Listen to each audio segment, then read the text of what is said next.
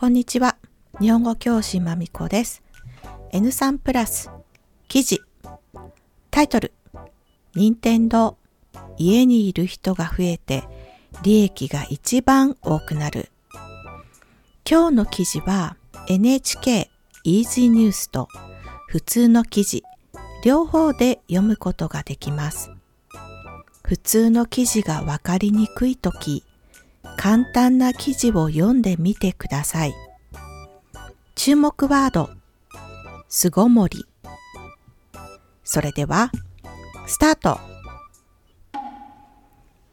任天堂は世界でも有名なゲームを作る会社です。その会社が2020年の利益、儲けたお金を発表しました。2020年は世界的に家にいることが多い状況でしたから、家でできる遊び、ゲームソフトやゲームをするための機械がたくさん売れました。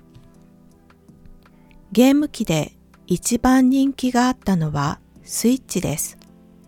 1年で2883万台売れました。2017年の販売以来、最高の数字とされています。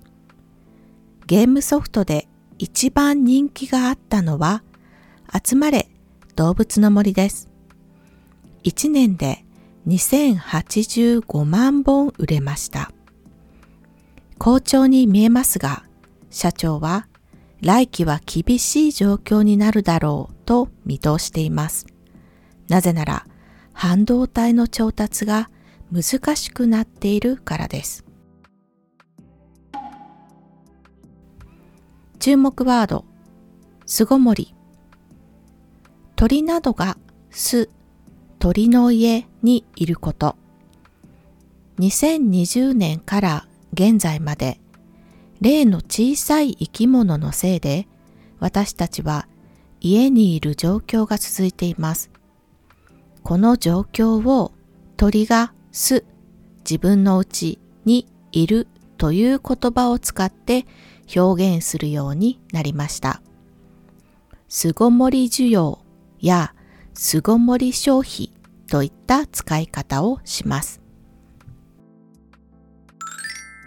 需要とは、ある商品を買おうとすることです。消費とは、お金、力、物などを使ってなくすことです。意見。この記事を読んである生徒さんの話を思い出しました。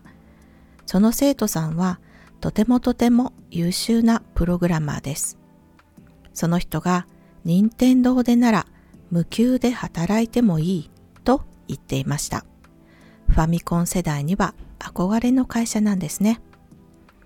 巣ごもり生活が長引く中で、私たちは少しでも満足のできる生活をしようと試行錯誤しています。試行錯誤、難しい問題でも何回も失敗しながらも答えに近づいていくこと。ゲームもその一つですね。ゲーム依存症になるのはどうかと思いますが、自分で時間を決めてできるなら存分に楽しんでほしいです。また、家族でできるようなゲームなどは週末の息抜きになるのではないでしょうか。依存症。ある特定のものや行動、例えばお酒やゲームなど、時間や量を自分でコントロールできなくなる病気、アルコール依存症、ゲーム依存症などです。今日はここまで。台本を作っています。よろしければサポートをお願いします。終わり。